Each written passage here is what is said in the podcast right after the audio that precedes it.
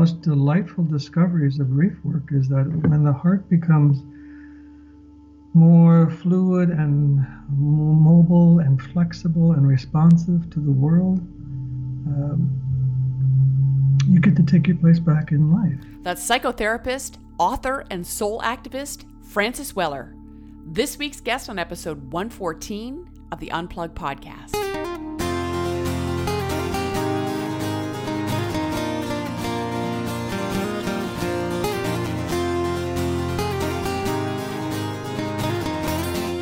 Hello and welcome to another pivotal week of the Unplugged podcast, where we unplug from status quo and shift the paradigm from head to heart by igniting a more passionate, compassionate, loving, and activated world.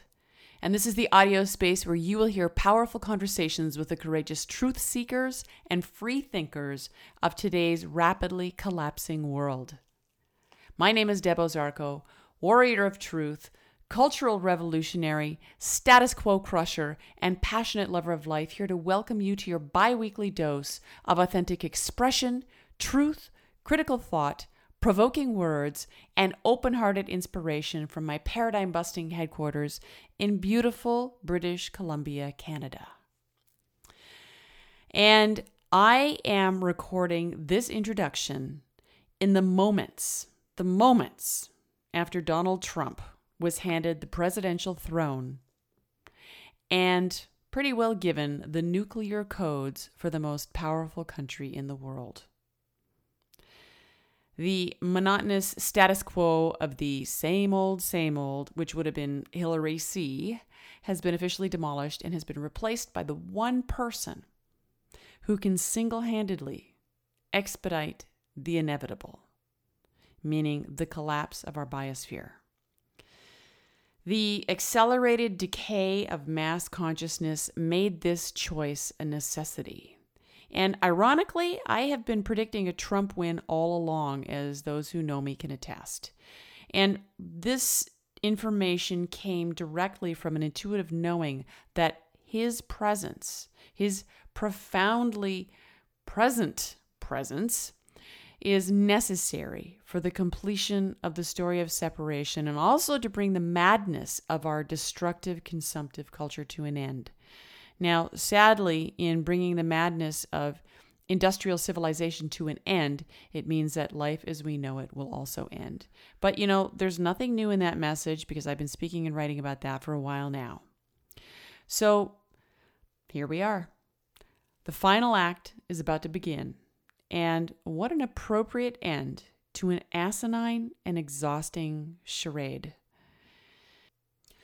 The reality is that life in America, for anyone who gives a damn about the earth, for animals, for the natural world, it's only going to get worse. And we will all be impacted on a global scale. The, uh, the insane farce that we've all borne witness to has emphasized everything broken in our dilapidated cultural story. And in the process, an ugly, shadowy giant has been aroused who will only increase in size and stature until he finally destroys himself. Now, I'm speaking in metaphor, as the uh, the giant that I refer to is the flatlined collective consciousness that has descended on our broken world.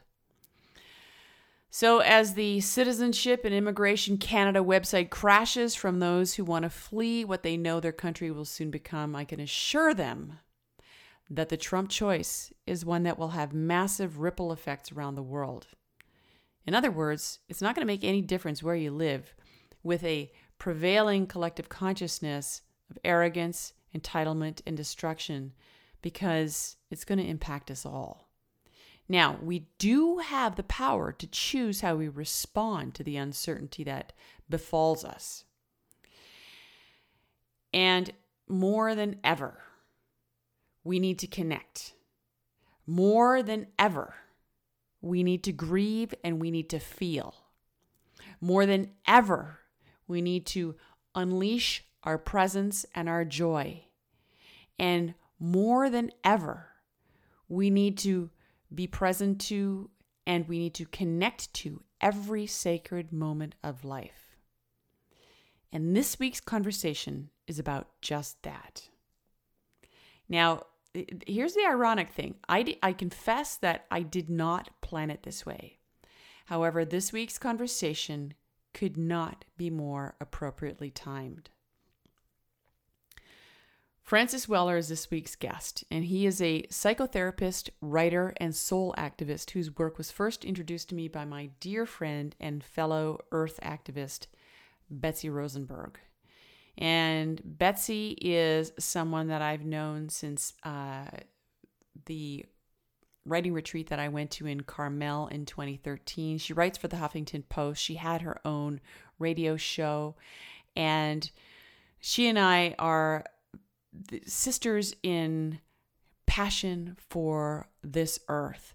And when she discovered the work that I've been doing for the last little while that is very um, deeply connected to grief and to feeling and to expressing our pain and our love for this earth, she saw the alignment in the work that Francis does and the work that I do. And she knew that with our respective aligned worldviews, we needed to connect.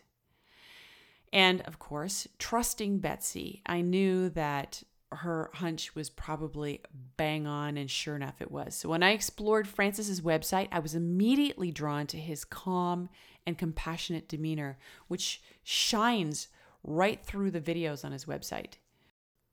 I purchased his book, The Wild Edge of Sorrow, Rituals of Renewal and the Sacred Work of Grief, and devoured it within days. It is so beautifully written. And I listened to podcasts that he'd done with my friend Carolyn Baker, and I savored his poetic wisdom. So I was feeling like it was time to connect. So I finally reached out with an invitation to join me for a conversation about a topic that has been pivotal in my own personal transformation. And that topic is grief. And who better to explore the depths of the sacredness of grief than someone who has made it their life's work? Francis is a master of synthesizing diverse streams of thought from psychology, anthropology, mythology, alchemy, indigenous cultures, and poetic traditions. And the core of his work is creating pathways to reclaiming our indigenous soul, meaning the unforgotten wisdom that resides in the heart of the psyche. Francis is also the founder and director of Wisdom Bridge, an organization that offers educational programs that seek to integrate the wisdom from traditional cultures with the insights and knowledge gathered from Western cultures. And if that's not enough, Francis also helped to create Men of Spirit, an intensive year-long initiation program designed to restore the masculine community as a resource for cultural renewal. I am so honored, particularly with the timing that, as I said, wasn't planned, but I'm so honored to bring this beautiful conversation to your hearts and minds this week. So please welcome the profound wisdom of Francis Weller as he reminds you of the transformative power of grief.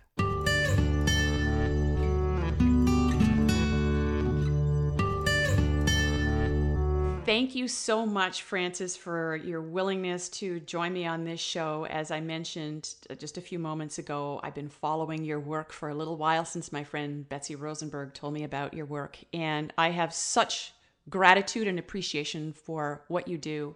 And after reading your book, The Wild Edge of Sorrow, I knew that I had to connect with you. So here we are. And I'm really, really, really grateful and, and excited about this. So, um, I want to start by talking a little bit about what you wrote on your website. Like, you write that you're a psychotherapist, a writer, and a soul activist. And when I read the words soul activist together, I, I they, there was a resonance there. And so I'm particularly interested in learning more about what you call soul activism. But before we we go there, I always love to share with listeners the essence of the people that I have the honor and privilege of speaking with. So I'm curious to know about what makes you tick and how you got into such beautiful sacred work, which is the grief work, is especially in our culture of soul separation. So why don't we just start with that? You can you can tell us your little journey about, or maybe it wasn't a little journey, your journey into this work, and then we'll just take it from there. Well, thanks for having me on, Deb. It's a pleasure to be here. Um, I often get asked that question, and I say, well, I never volunteered for the position. it, um, I got drafted. Uh, in some ways, melancholy and grief have been with me my whole life. Um, and so it's not something that I went looking for or found interesting out in the world. It was always with me. It was like um, a shadowy brother that uh, never strayed too far from my daily life.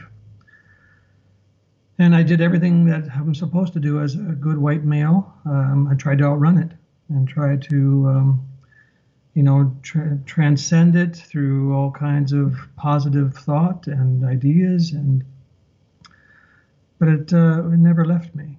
And in my thirty plus years of being a psychotherapist, I, I clearly came to see that what I was dealing with wasn't so much depression, but oppression.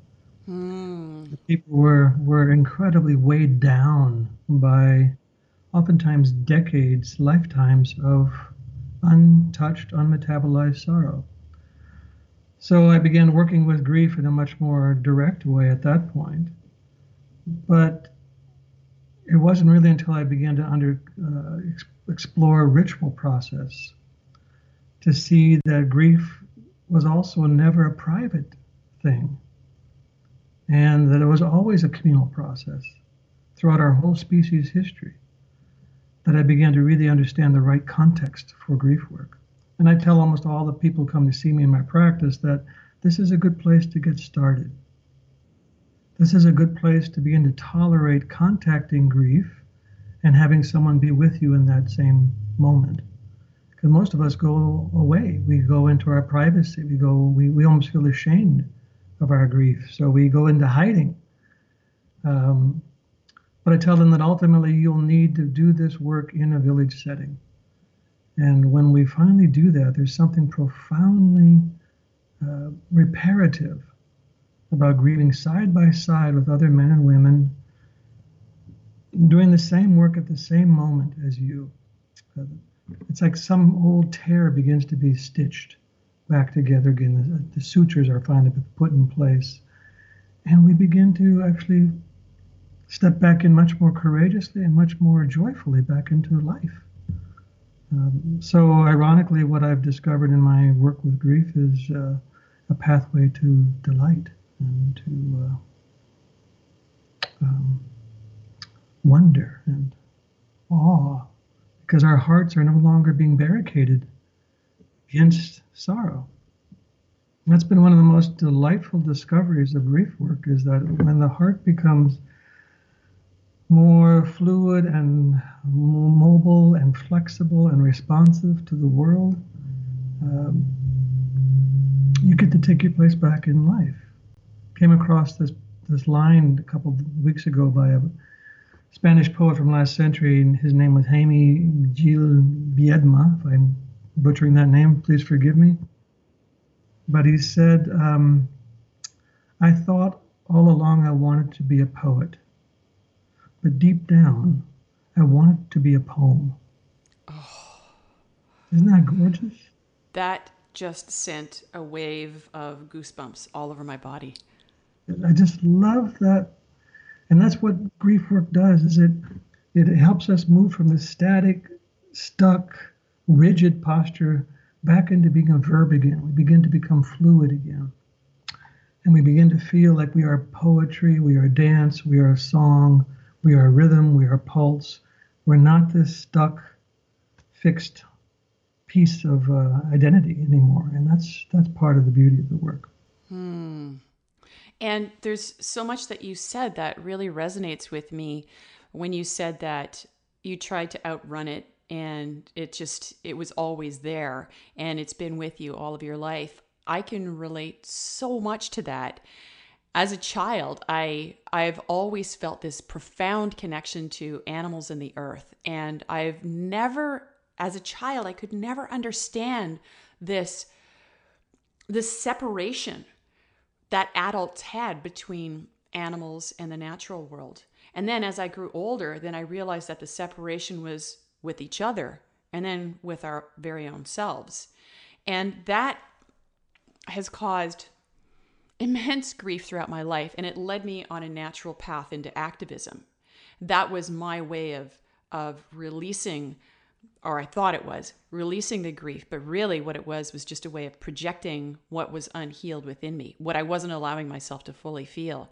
And it wasn't until I experienced a profound death in my own life, a very personal death with my mother, that I really started to explore the the profound power and sacredness of grief and how transformative it is.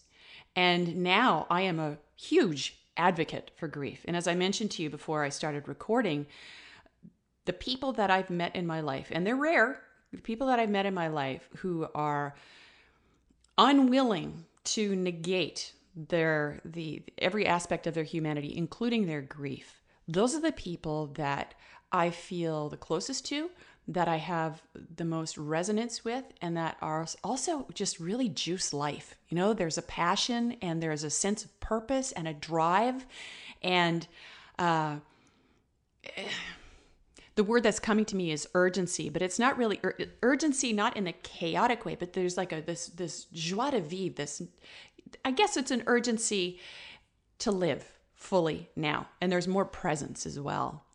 So, and and as I see that, as I see these transformative, the transformative effects of grief in my own life, and I witness it in others, I realize the necessity of grieving in our world. And I look at what's happening, what's playing out on the world stage, from uh, social collapse to economic collapse to ecosystem collapse. And what I see on a deeper level is that it's just like, it's, it's, to me, what it feels like is a projection of unhealed pain or oppressed pain, as you were talking about. And I'm just, I'm, I'm curious to know your thoughts on that.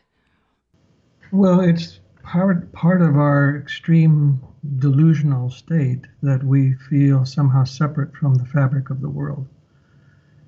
And I think that when we are moving about the world, whether it's seeing the roadkill on the way home every day, um, or coming across a clear cut that I occasionally see up in the northern part of the state here, or see another vineyard being put in at the expense of the uh, the oak savannas or the um, pathways for the raccoons and the deer and the fox, and uh, I can say that, well, that's reminding me of my unhealed wounds, my own uh, uh, clear cut, so to speak. Mm. Or I could say, no, because of my intimacy with the world, I'm actually feeling the land grieving. I'm actually feeling the trees.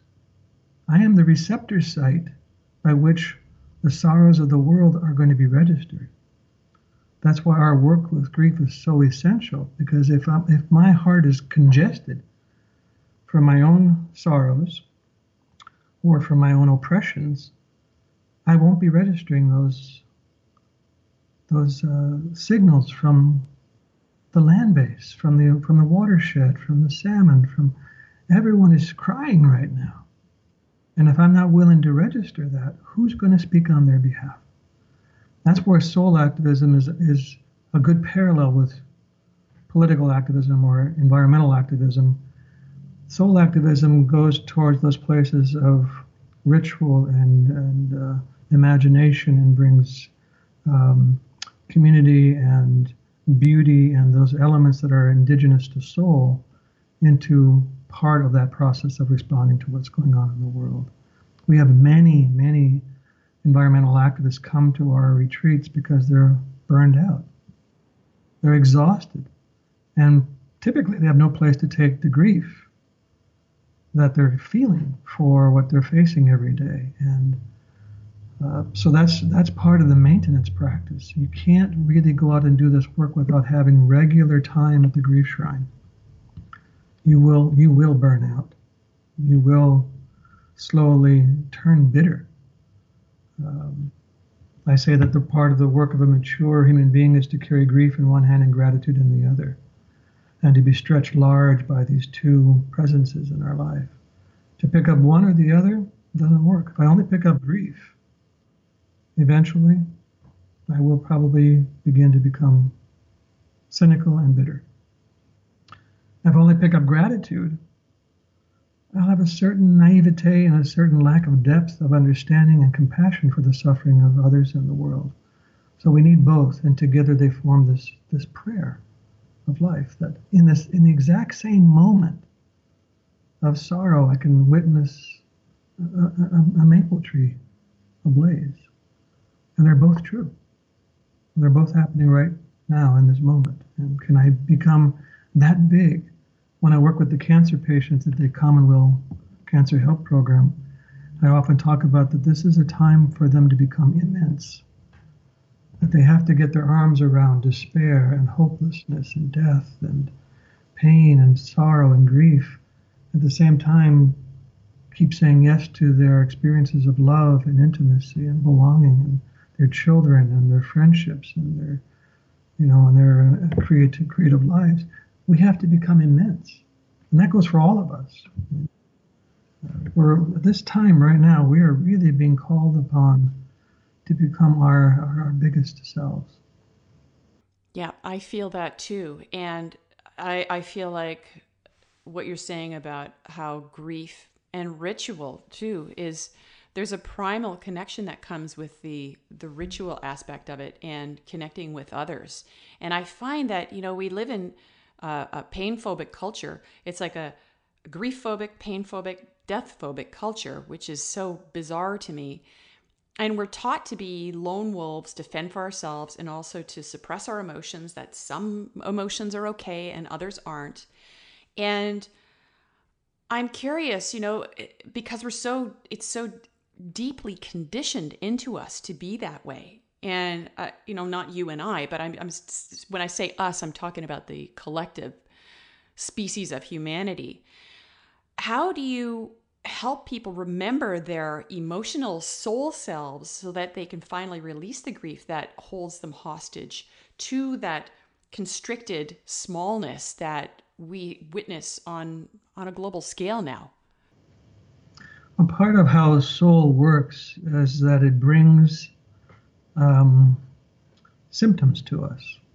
James Hillman says that soul gets to be known oftentimes through affliction, through depression, through anxiety, through addiction, through, you know, I, I often, I wrote a piece once called um, The Necessity of Defeat, that no man has ever walked into my office voluntarily.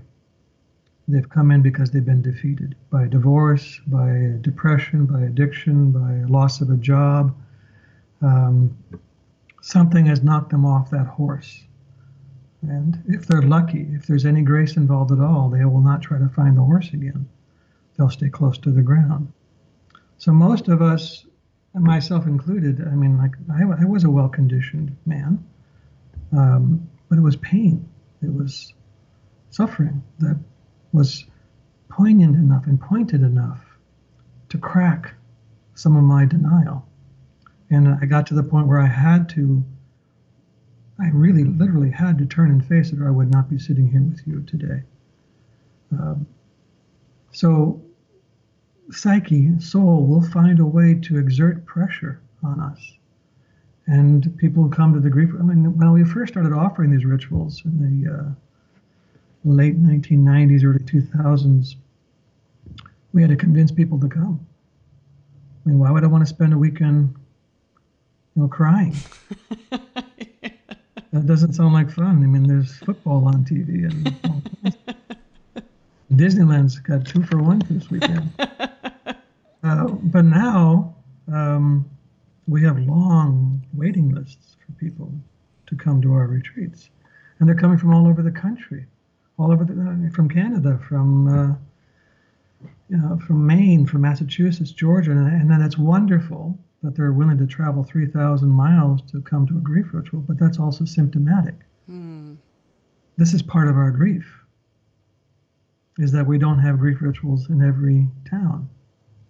When I was in, spending some time in my friend Maladoma's village in Africa, there was a grief ritual happening pretty much every single day, someplace.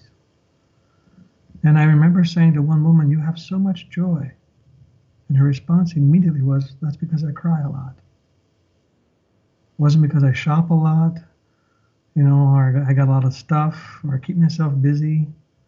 No, it was this the simple truth that there is this deep interconnection between sorrow and joy. And you said earlier about this conditioning, and I said, yeah, this is the, this is our flatline culture. We've narrowed the range of our emotional life down to the barest possible range of what it is we're allowed to experience and to feel. And when we dropped out that lower register of grief, we collapsed the upper register of joy. And so now we rely upon excitement and stimulation as, as really uh, poor substitutions for genuine joy. And you can never get enough excitement. You always want more. You want the next hit, the next high, the next uh, workshop. You want the next, uh, you know, bungee jump. You want the next stock market crash. You know, it's it's it's excitement just to know that we have a pulse. What we want is joy. What we want is to have some experience of the inescapable beauty of this world and to take delight in it and to participate in it and not simply watch it on the nature show. Uh, one thing that I think that we are culturally conditioned to believe is that joy is the equivalent of happiness. Yeah. And so I'm curious to know your thoughts on our cultural addiction to being happy and how that, um, how happy is, is a fleeting state. Whereas joy, as far as I'm concerned, is it's like, um, it feels like a foundational state. It's a, it's a core, almost inner peace.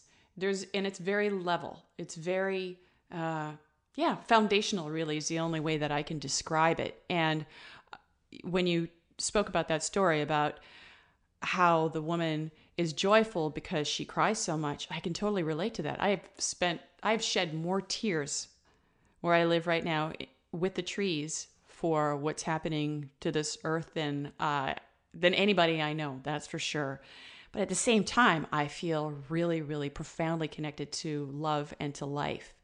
So I'm curious to know your thoughts on, on the, like I said, on our cultural addiction to being happy and how this affects our soul at the expense of joy. Hmm, it's a great question. Uh, happiness, as you say, is fleeting. It's conditional. I know if everything's right, if everything's good, if everything's just lined up perfectly, then I have a moment of happiness, which I'm grateful for. It's, it's not a bad thing to be happy. Uh, But it is not a permanent state. And we begin to get this association that if I'm not happy, I'm doing something wrong. I'm failing at life, as if this happiness is supposed to be the permanent condition. I remember driving home from a, a conference once with a dear friend of mine, and Richard typically does these things. He asked me, you know, "Francis, are you happy?" And I paused for a moment and I thought, well, I'm more alive now than ever. I have moments of being happy, moments of sadness, moments of anger, moments of loneliness. It's about what I want is to be alive.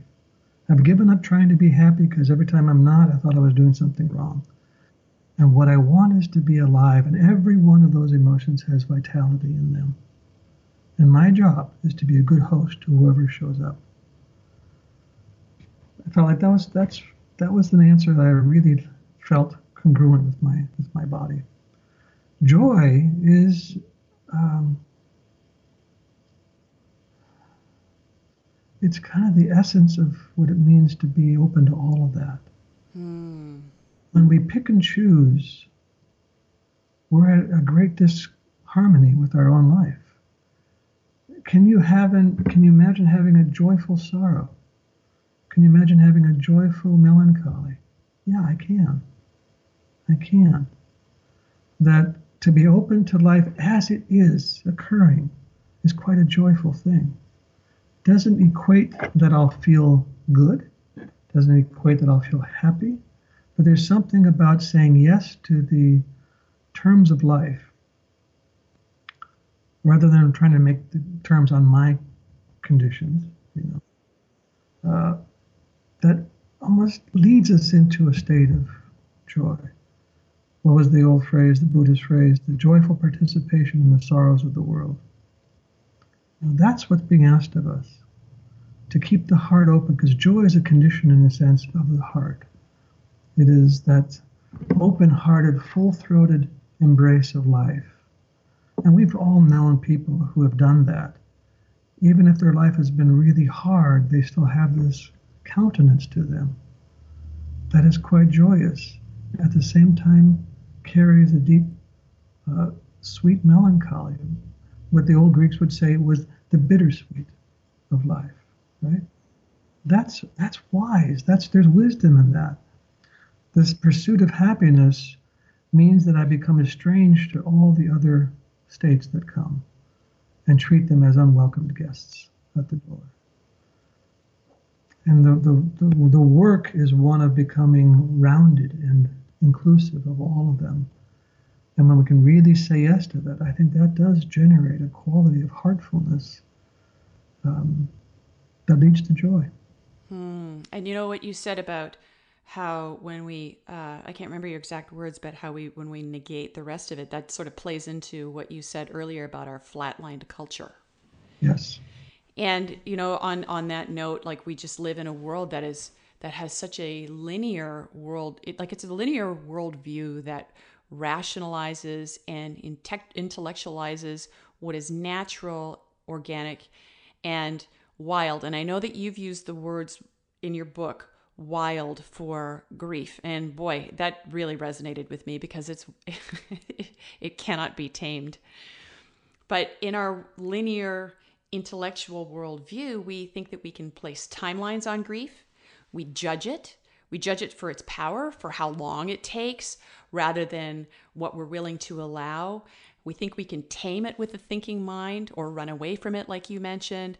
Uh, and then we see this the the I mean, we see a culture now that is addicted to pharmaceuticals or alcohol or other recreational drugs. And yet, as you and I both have been speaking about, the grief or the pain just continually finds ways to remind us that it's still there, whether it's through depression or anxiety or addiction or illness or heart disease, which I find really ironic. And there's, I mean, it just plays out in a multiple of ways. So On this on this train of thought, I'm I'm curious to know your thoughts about the the wild, untamable nature of grief, and how in that, in its wildness, in its feral quality, it can shape us as not only as emotionally mature adults. There seems to be far and few of those on this planet these days, uh, especially in your country, in the political realm. Don't remind me. I don't I have no idea, I have no idea who you're talking about. But, but also, so there's, so it can shape us as emotionally mature adults, but also it gives us a, a capacity for a deeper connection to our own core essence, as well as the essence of the earth, which I, I feel like such a profound connection to the earth, especially more than ever now, and how we need to express the grief, not only for the state of um, our world and our planet and our personal losses, but also for our own souls. Well, you, again, a wonderful question, because we place an enormous emphasis on control. We want to stay in control. We want to be in control, whether that's of nature, our own bodies, women's bodies. We want to control everything, our emotional lives. But life is far too rambunctious and untamable for us to have such a, a delusional fantasy that we could do that. So part of the, again, the values of grief is that um, it is untamable. It is, for me, what I call, it is a form of protest. It's the way the soul protests domestication, homogenization, conformity, all of those very intense processes that, that kind of befall us, to live within a very narrow range of what is approvable in the culture. If you step outside that, you are shamed, you are belittled, you are ostracized, you are exiled. So this is a uh, this is a, a process in the psyche that um, attempts to really shatter that domestication, because when you are in the midst of grief, you are on your knees, you are out of control, you are being taken into the wild edge of sorrow, you know, as my book title says, because it's that's exactly what happens. Yeah, there are times when I have literally felt crazy. Yeah. Well, it's it's very difficult to see it um, mirrored any place, so that I could begin to trust that what was happening was actually the most sane thing that could happen. You know, but because of the lack of any images and, and this uh, circumspect control around our emotional lives, when we go to those wild edges, we feel crazy. Mm-hmm. But in fact, we are in our most sane place. We are in the place that is totally, I mean, when someone's in the depth of grief, there are no questions to ask. I don't have to say, well, so what are you feeling right now? It's true. You, can you tell me what you're feeling right now? There's not a whole lot of question. And the way to uh, sanity, I think, is regular visits in that, in, into that place. And to begin, part of it, I think, too, goes back to fear. Hmm. I, I can't tell you the number of times in my practice that I've heard people say, look, if you if you take me into that grief room, I'm never coming back. And I often say to them, well, if you don't go in that grief room, you're never coming back. Because part of our li- aliveness is, is trapped inside of that room. Uh, that's the compromise we make to stay disconnected from grief, is to live a much more shallower life and take very, very shallow breaths. So Mary Oliver line, are you only breathing a little and calling it a life? Hmm. No? And that's part of what happens when we when we absorb so much sorrow over a lifetime. We can barely take a deep breath. And as you mentioned, the number one cause of death in this culture is congestive heart failure. And it isn't plaque. It's it's the congestion in our hearts. It's literally what it is that is caught. We we are dying from broken hearts. No, I can't even remember what your question was. But uh... I don't either. But you know what? You're going on a beautiful path. And it's it's kind of bringing me to another train of thought here, where uh, I'm wondering about your thoughts on the fine line between, uh, I'm just going to try and find the right language for it. I guess I, I'll call it active grieving. So the motion that you said, grief is a verb. So we'll use that. So active grieving, grief is a verb, and taking grief on as an identity. Like, I find that there's a line there. So when people become trapped in a perpetual state of inertia and despair, rather than expanding, expanding into that more expansive self that comes with the movement of grief. So what are your thoughts on on that line between the inertia and the the verb of grief? Well, I would say the inertia is symptomatic. Um, in other words, if I'm lacking the conditions under which I can actually engage the grief, most likely it will congest and it will stay stuck. And it does then become, it settles on us like uh, sediment, and begins to weigh us down, and it becomes an identity. It's not like I chose to do that. It's that um, all of the messages and the absence of communal rites by which we could actively touch this sorrow are missing, by and large. And again, why are people traveling three thousand miles mm-hmm. to do this? To get a fresh breath of air. You know, and to feel like they're being held within a large enough container. Very, very, very few of us have that container offered to us. Even one-on-one therapy, as good as that is, it is not big enough. It is not a large enough holding space. There's not enough side-by-side experience of grieving together that could signal to the psyche it is time. We were wired over thousands and thousands of years, generation upon generation, to do this collectively, to do this together. And suddenly, in the last split second of a culture's life, we've been told to do this alone. And psyche is not stupid. Psyche is quite intelligent. And so it knows that the conditions are not ripe for me to touch this sorrow. And people oftentimes feel either they're, you know, guilty or wrong for carrying this around for so long, or, uh, or they're terrified of it. And I say, let's hold compassion for that situation, because how many times have you been offered this setting? Well, none. Okay. I mean, even if you're raised in families that had funerals and stuff, even the funerals would become anemic. We, we really can't even cry there openly.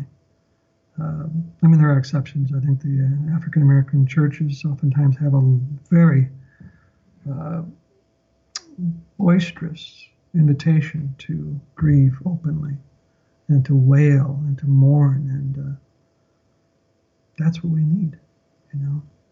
So that's this kind of state of being caught in the identity is the symptomatic condition when the full uh, bodied process of communal grieving is absent.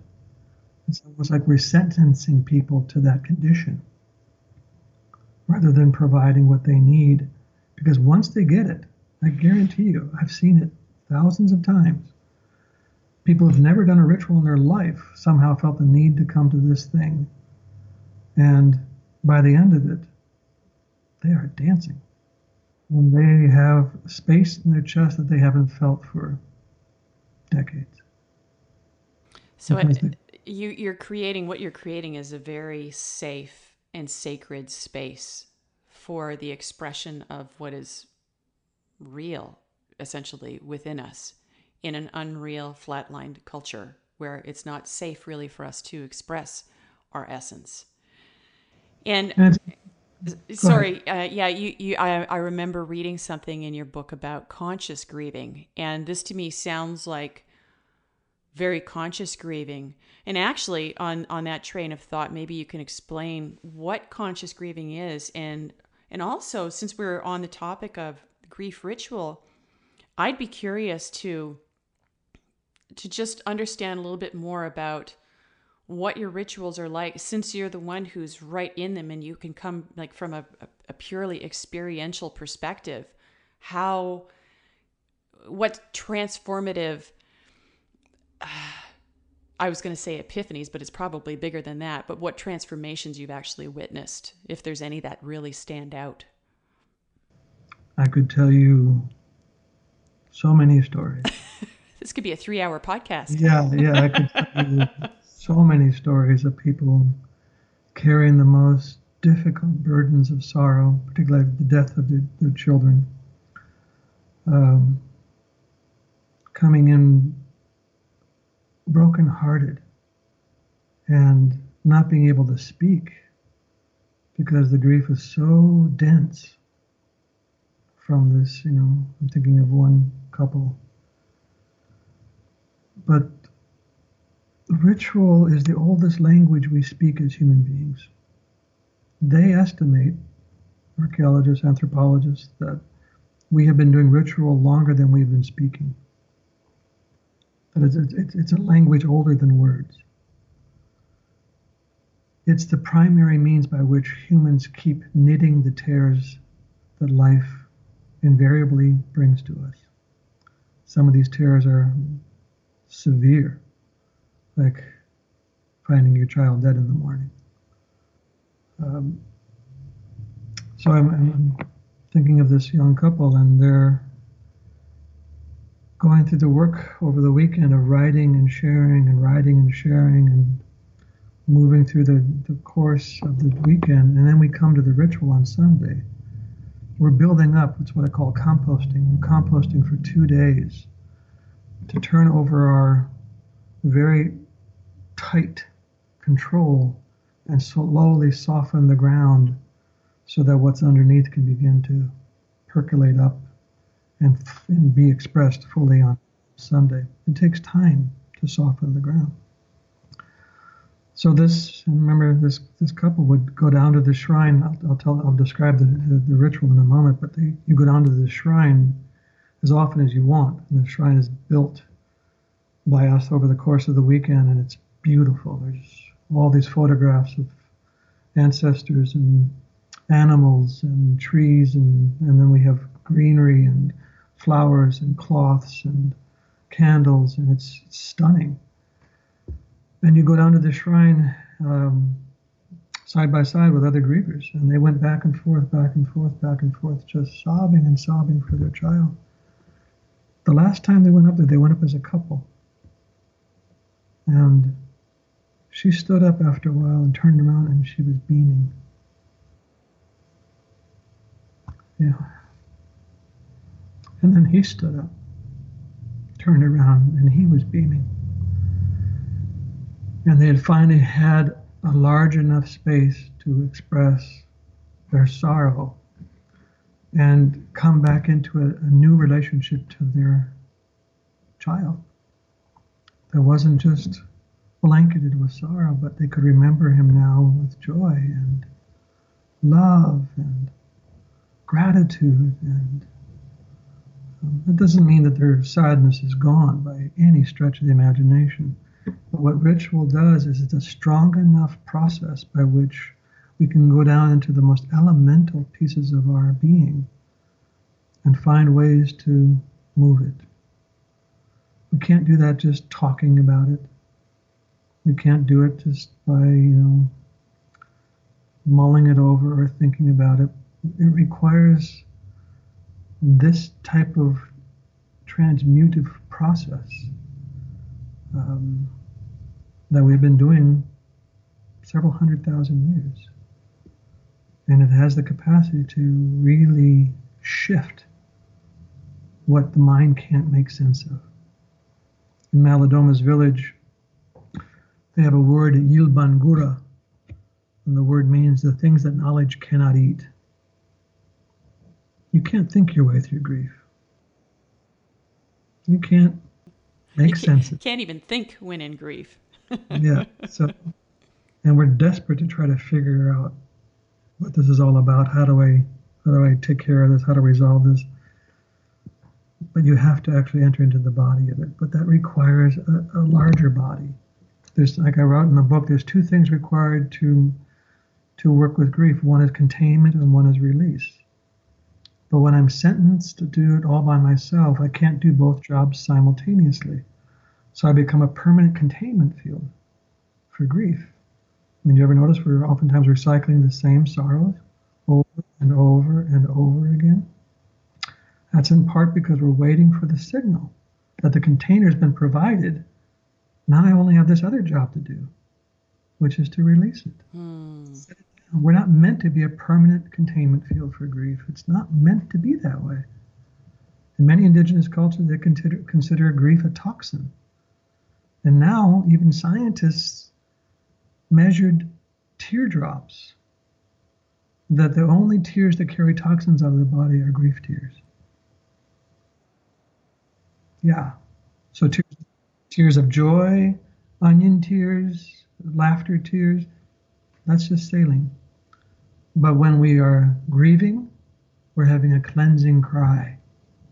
That's why we feel different after grieving, after truly allowing ourselves to weep and weep so that the bottoms of our toes feel like we've touched them with our sorrow. We feel different after we come back from that wild ride. And it is a wild ride, that's for sure. It is a wild ride, yeah. And one thing that I've noticed about grief is that, uh, and I think we we touched on this at the very beginning, is that it doesn't really ever go away. It shapeshifts, though.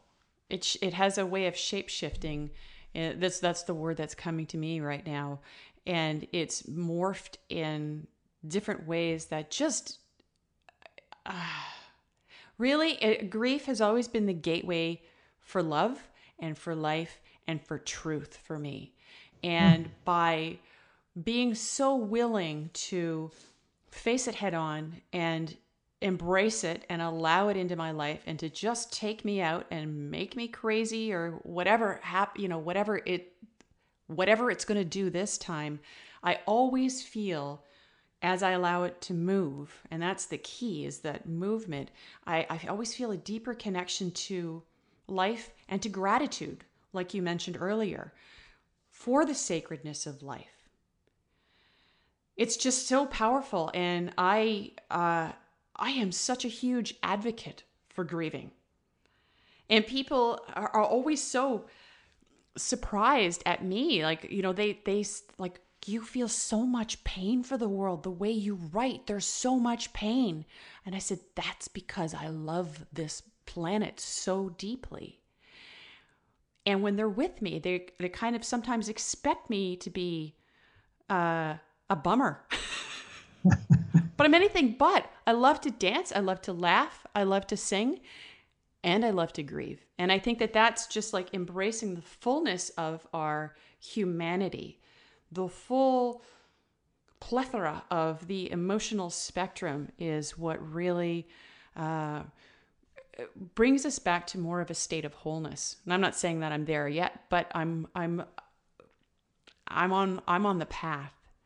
And so I'm curious to know your thoughts about how grief also has the potential to bring us back to a state of wholeness. I often call grief a threshold emotion. And it's one of those states that if we choose not to cross that threshold, our lives diminish and become thin and uh, shallow, pocked by uh, meaningless activities and, and and pursuing of secondary satisfactions like prestige, wealth, rank, privilege, um, alcohol, drugs, whatever it is.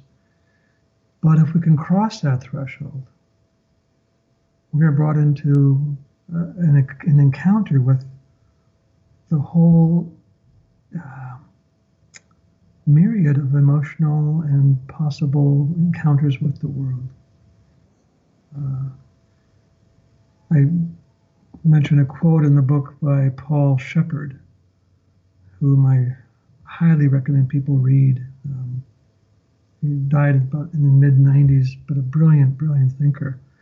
He said, the grief and sense of loss that we often attribute to a failure in our personalities is actually an emptiness where a beautiful and strange other should have been encountered. Mm. That sentence just floored me. The grief and sense of loss that we often attribute to a failure in our personality. He was smart enough to know we often blame ourselves for this state we're in. He said, it's actually in an emptiness where a beautiful and strange otherness should have been encountered. Now, he was talking primarily about the otherness of the fox or the deer or the, or the heron or the turtle or the redwood or whatever. That otherness should have been encountered in order for us to feel alive, but we should also encounter it in each other's eyes. And when we do not metabolize sorrow, what we see in the other eyes is a state of deadness and a state of uh, resignation and, and a, and a qualif- qualitative despair. So that, that uh, beautiful and strange otherness grows very dim when we do not Uh, choose to really work that ground of grief actively. The other thing that you said, um, Deb, is that, you know, it doesn't disappear. It uh, changes shape, as you say, uh, but it also becomes a constant companion. You know, uh, that's part of this, what I call the apprenticeship of sorrow, is we want to be done with grief. You know, we want, you know, when grief comes, because it will come, we can't wait till the door's closed and we're done. No. but, but the reality That's is... That's an illusion.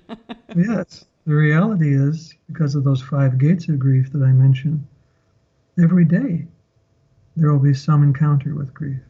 And if I'm ill-prepared to work with it. See, grief is not just an emotion, it's a skill. It's a capacity, it's a human faculty that we have forgotten and neglected. So once we become uh, skillful at it, we're not trying to outrun it, duck and cover. We actually have it right here. It's, it's standing right beside me. It is a constant companion. It's someone I know intimately well and doesn't frighten me. You know, he's he's just there with me, and um, as as well as my other com- companion of gratitude. You know, they're they're right there. That's who I walk with. So it doesn't need to go away. Doesn't need to finish. Um, But we do need to come into right relationship with it. We tend to have this kind of binary position with grief. We're either pushing it away or we're drowning in it. And neither one of those helps us. We want to be able to come into right relationship to sorrow so that we can be in conversation with it, we can walk with it, we can dance with it, we can write it, we can draw it, we can share it with friends. We're in a constant conversation with it. Not too far away and not drowning. Neither one of those would help us. We end, we end up then, it's what I call grief, grieving grief, when we're drowning in it. And there's no one here really to witness it, to process it, to work with it. It's just, I'm just, just drowning. Make sense? Oh, totally makes sense. You know, and I feel like this is actually a really good place to segue into a conversation that I'm really curious to explore with you. In reading your book, The Wild Edge of Sorrow, I have to, I, I'm going to publicly compliment you right now. It is so beautifully written, Francis. Like, it's poetic. It was, I was reading it again last night to prepare a few questions for this, this conversation. We're not going to call it interview, but this conversation. And I was just, It's I when I read it the first time, I was so moved by the book, and then reading it a second time, uh, I get it. I get something more out of it. I was in a different place reading it, and it's just so beautifully, powerfully written. It. I'm not reading it with my eyes and my head. I feel like I'm reading it with my heart. Mm. So I want to. I, I just want to thank you for writing it, because I'm very grateful for the book. Deeply touched by that, Deb. Thank and you. I, I'm just going to read a small section here that I pulled out that is that plays into where I want to go next. And you wrote, "For the last several centuries, we have envisioned a split between our inner lives and the surrounding world. Psyche, however, is not confined to the deep interior of our lives. It overlaps with the wider world, and perhaps in these times is most evident in the sorrows and suffering of the earth itself. Our personal experiences of loss and suffering are now bound inextricably with dying coral reefs, melting polar caps, the silencing of languages, the collapse of democracy, and the fading of civilization. The personal and the planetary are inseparable, as is our healing." And when I read that, uh, I I burst into tears. It was, it's so, that is such a profound statement for where I personally am at right now. And I have been all of my life, but I think because I've done so much grief work myself, and I've been so willing to go into these places and spaces that are that culturally are negated, I feel a deeper connection to the earth and what's playing out on a planetary stage right now.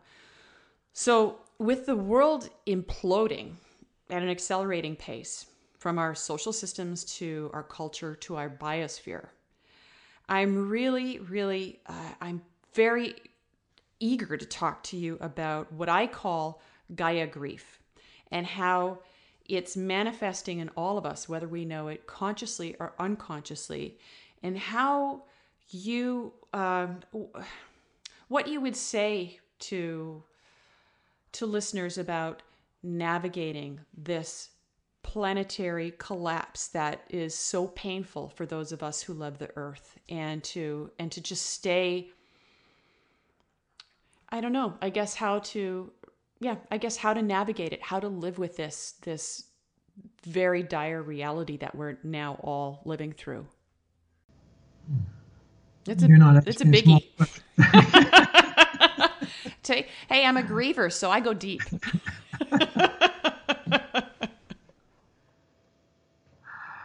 I've done many rituals for for the earth, earth grief rituals. And I would say at least half of the people who now come to the ritual weekends are coming not because of their own losses. They're coming because of the condition of the planet. They're there because the sorrows of the world are impinging on them to such a degree that they don't know what to do about it anymore. They can't deny it. See, this is part of the other side of it, is that I think um,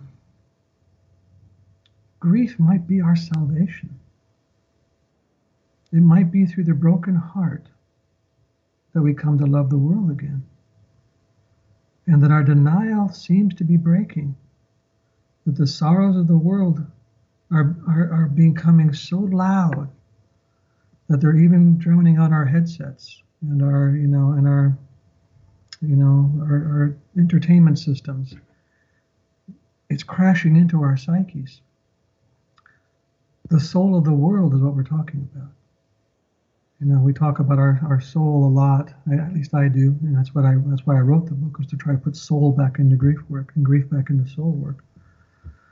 But uh, the soul of the world is touching all of us right now through her suffering and through her lamentation, whether that's through the coral reefs or ice caps. Or I tell the story in the book how after the Gulf Coast oil spill happened, that I would wake up in the middle of the night crying, hearing the sounds of the dolphins and the shorebirds and Uh, crying that they were suffering so much, and that was two thousand miles away, and yet it was immediately in my psyche.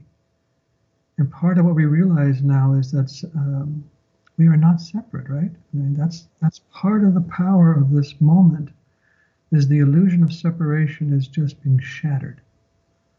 That all of this grief is coming into my body, and it's asking something of me, not just to feel it, but to be quickened by it, to be deepened by it, to be ripened by it. This is the time of which, from which grief shapes us into elders. Whatever happens in the generations to come, it will require men and women who are capable of metabolizing this and staying present to life. If we go into shelters, if we go into our own withdrawal to try to cope with the conditions, the streets stay cold, the forest stays destroyed.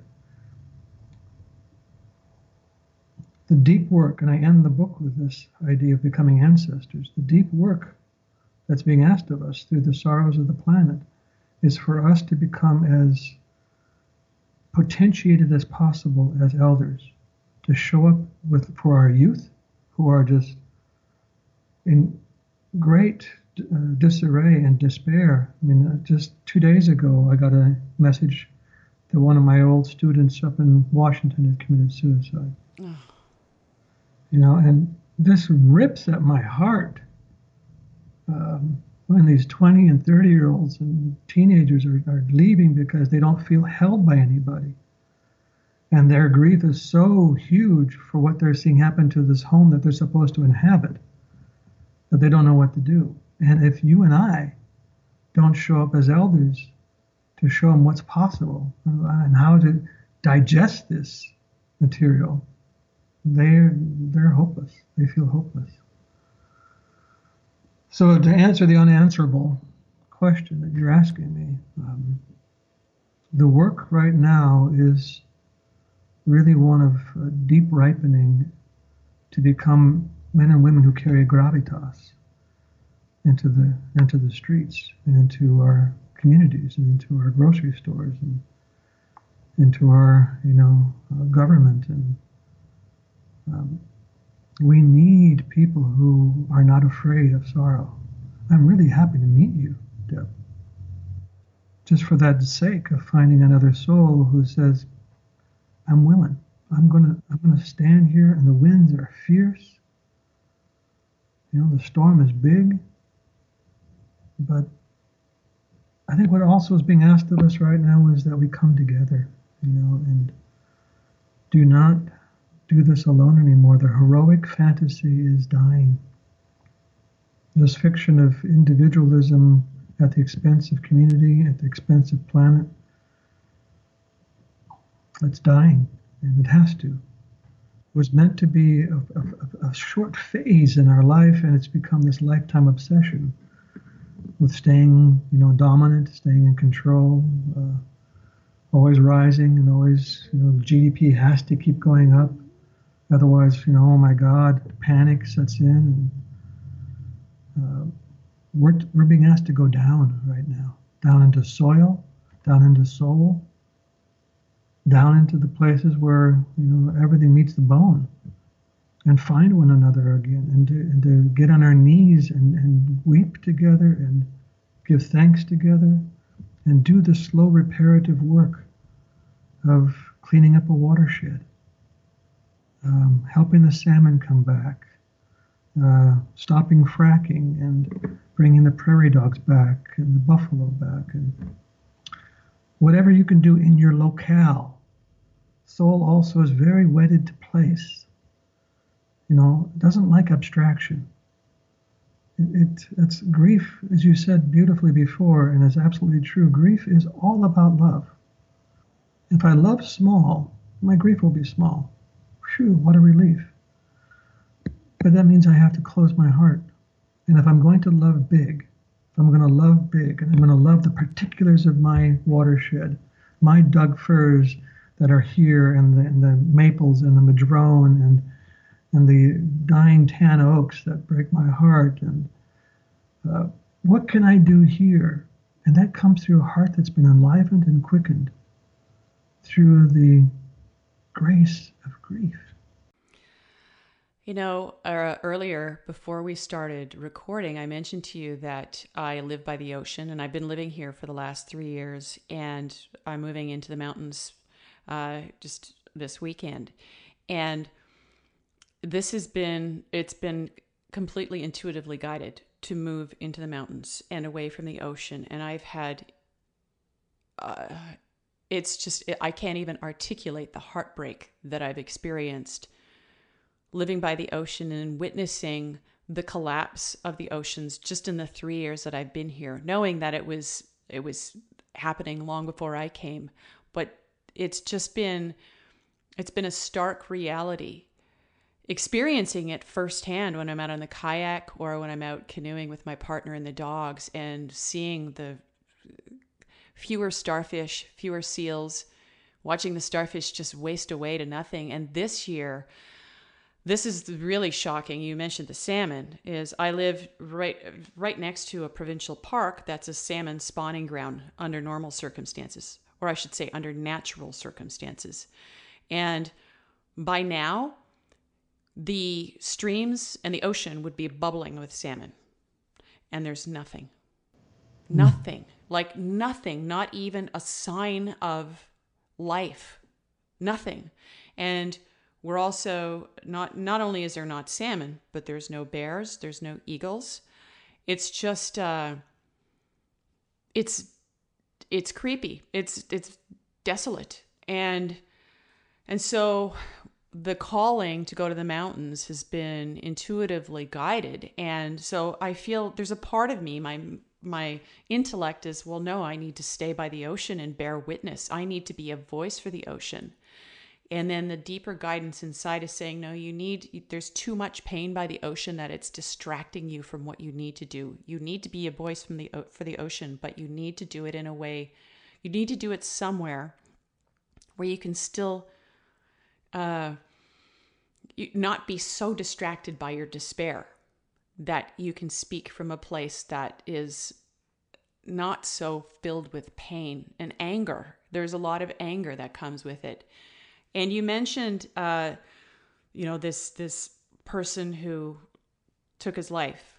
And last year, last summer, here on the coast, which is a small community, I think in an eighty kilometer space, I think that's about sixty miles, ish, uh, there is maybe thirty thousand people. And one of the key significant members of our community was twenty-three years old, and he took his life last summer because he, as an ocean activist, he could not deal with the pain of what's playing out in this world. And so I, I look at uh, the millennial generation and what they're going through, and also the emails that I get from, I have a wide range of ages who listen to this podcast, and I am prim- primarily recently been getting emails from millennials who are really suffering with the state of the world. And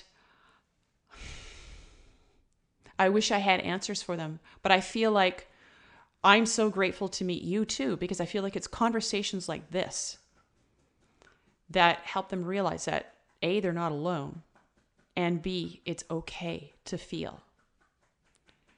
And C, seek out community. Absolutely. Absolutely. It will crush you. It will crush us to try to carry this alone. No amount, no amount of distraction will ever be enough to really fend off what's happening. But this has to be done in some some semblance of a, of a, of a community. You know, that's that's an absolute necessity. And it doesn't have to be large. You can you know invite three or four friends over to your house, and just to say, tonight we're going to talk about sorrow. Let's just not go towards advice giving yeah. and fix. Fixing and advice and opinions. Yeah, that that sh- safety is shot out the window then. Sorrow is not a problem to be solved. It's something that's need- in need of deep witnessing so that it can continue to move. The most difficult thing is, wh- is when sorrow gets stuck. As you said before, this kind of, um, what was your term? You said when people get stuck in it. Inertia. Inertia. It, it wants to move, you know, it wants to be expressed, expressed, you know, it, it's not meant, like I said before, not meant to be carried around in our bodies. It's meant to keep moving, um, which keeps us alive and responsive to the world. That's really key for our times. You know, I remember when I first looked at your website, when was it? Last year, year and a half ago, you've got a little video, little YouTube video down in the lower left corner. And I I watched that video, and there was so much wisdom that you you shared with with those of us who are brave enough to watch that video, which is a beautiful video. You were talking about, uh, I think it was at a men's conference, and I looked through your website, and I, I noticed that you do, you do specific work with men. And I, I'm really curious to talk about this, because I know that our culture, well, it, it, condi- it conditions emotional expression out of all of us, regardless of gender, but I, particularly men. So what is it like working with men and this deep conditioning that holds men hostage to the, a very, very thin range of emotion? How does the grieving um, help them reclaim more of who they are? And I'm I'm also curious to know what it's like to to break through those barriers, because what you're doing is such sacred work, regardless of gender. But I feel particularly excited to know that you're working with men because of the cultural conditioning that is so toxic to your gender. The Men of Spirit process is a year-long uh, encounter with um, what we think a man needs to be able to carry in order to show up for his community. When we started this program in nineteen ninety-seven, we put out a flyer that said, um, if you're looking for personal growth, don't bother. Uh, we don't care. But if you're, if you're concerned about the generations to come, show up. And they did. and they began. And we put this all in the context. Initiation was never meant for the individual. It's not a personal growth adventure. You do initiation for the sake thereof. You go through these ordeals, and it's hard work. This is a tough year for these men. You go through very difficult rituals and very difficult soul work for the sake of the village, for the sake of your community, not for your own advancement. You know, this is not a uh, something to put on your resume, your C V. This is, you're doing this because we call it the making of ordinary men, because too many of us are caught in the addiction to specialness. Look at me, look at me, look at me. Meanwhile, our streets are cold, and kids, as you as we were just talking about, the youth are feeling abandoned. And the ordinary man who has gone through initiation shows up for the village. It's ordinary to show up for your children. It's ordinary to assist and to help. We have men now going to um, uh, retirement villages to sing to the old people. We have men who are serving as coaches and soccer coaches, and men who um, are now, we have a lot of men here in Sonoma County who are part of the restorative justice movement. These men are now going in and sitting on these councils with these juvenile, um, typically young boys who have, who have committed crimes, and rather than going through punishment cycles, they're going through this process of restorative justice. And these men who've gone through initiation now sitting with these young men and saying, what are you going to do? What choices will you make in your life to show up? So we begin the work um, by talking about reverence for life, including their own, because their own life has oftentimes been filled with shame and filled with worthlessness. And the moment you're you're carrying that story, you, you're reaching out to affix yourself to anything that can prove your adequacy in the world. And you don't care what it costs your soul or the culture. Uh, so you'll grab onto anything. So we work with what we call the predator at that point, you know, that energy that will stand between you and crossing the threshold into your adult life. There's no free pass across that gate. It is an ordeal. And you're basically confronting, in many mythologies, you're confronting the energies of death. And you have to face that. You have to get across that. If you do not, which ninety-nine percent of our culture has not done, all of the questions are geared towards, am I good enough? Do I, am I lovable? Am I smart enough? It becomes a self-obsessing cosmology. And very few people over here asking the broader questions of how are the salmon doing? How are the children? What is the condition of the village?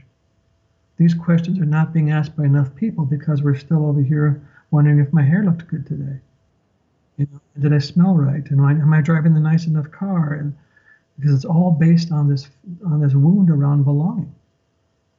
So we try to settle that right after the beginning. On the very first weekend, we deal with that. And once you begin to see how much you've compromised your life to fit in, grief comes. How shallow a life I've accommodated to in order to fit into a culture that does not know how to serve life. And so a man must know how to grieve. And so we teach them how to grieve. Then we teach them how to carry their wounds without being identified with their wounds.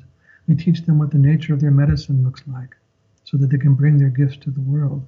We teach them how to live in this beautiful tension between love and power, because either one of them alone is not enough. Love without power is sentimentality. Power without love is coercion and force. But love with power, that's compassion. And power with love is justice, is protection. They feed each other, they nourish each other. Then after we've done that for the majority of the year, we put them through a very intense uh, five-day ordeal of ritual to cook them, to take them into sacred contact with the five major elements of air, I mean, of nature, mineral, uh, water, fire, and earth. to have some type of sacred communion with those elements, to know that that's what they're actually serving. At that foundation, that's what they're serving. If they serve those things well, the community be will, will be well. If they serve those things well, the ecosystems will be, will be well. So that's what they become devoted to. That's their that's their new uh, dedication. Um, and so far we have, I think, thirteen or fourteen clans of men up and down the coast from Seattle down to Santa Barbara who have done that work. And there's more happening. So. Oh, that's just, it's so, it's so beautiful. And it goes back to what I said earlier. It's just such sacred work and so, so beautiful, because it just, I hear you speak and it just sounds, it sounds real in this world of illusion. What you are speaking of is the only thing that's real. And, you know, and also what you're saying too, I mean, it just sounds like it doesn't really matter what gender we are, because the same stories play out for, for both of us, men or women. Yeah. And all the, all the in-betweens. Yeah. You know, all, all, all of those, that was part, you know, that's part of what happened up in North, is that this person was one of those in-betweens. It didn't fit in and was not accepted, and uh, carried a lot of grief and a lot of rage. And um, we have to become big as a, as a people and hold immense things right now. You know, we cannot be adolescent. We cannot be children. That time is gone. This is the time where we need big-shouldered adults who can carry a lot of weight and lift heavy things and do good works with one another. It's a sacred time. That is a beautiful place to end. Hmm. Wow. Thank you so much for your wisdom and your time and just your willingness to do this beautiful work.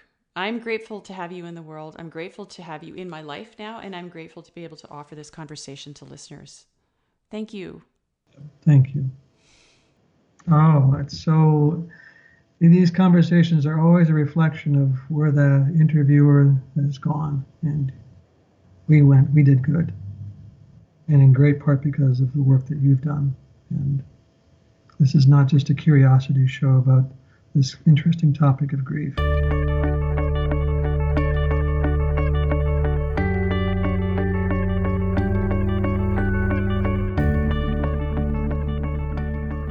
And that was the beautiful wisdom of Francis Weller, who speaks from the soul to the soul. And you can find the show notes for this episode at debozarko.com backslash 114. And that's where you will find links to Francis's website as well as to his powerful book, The Wild Edge of Sorrow, which I personally highly, highly, highly recommend. And if this show is meaningful for you, there are many ways that you can show your gratitude. You can head over to iTunes or Stitcher or any other podcast catcher and rate this show with a short review. Or you can take your support one step further with a monthly pledge at patreon.com backslash unplugged podcast. That's patreon dot com. So P-A-T-R-E-O-N dot com backslash unplugged podcast. And my gratitude for your support as a listener is infinite. And that ends yet another Unplugged podcast. May we continue to open our hearts on our evolutionary journey of awakening to the point where our heads can no longer make sense of it all. Thank you for listening. I'm grateful for your listenership every single time I release a podcast, and your support means everything to me. And remember, more than ever, more than ever, live with passion, live with purpose, change the world.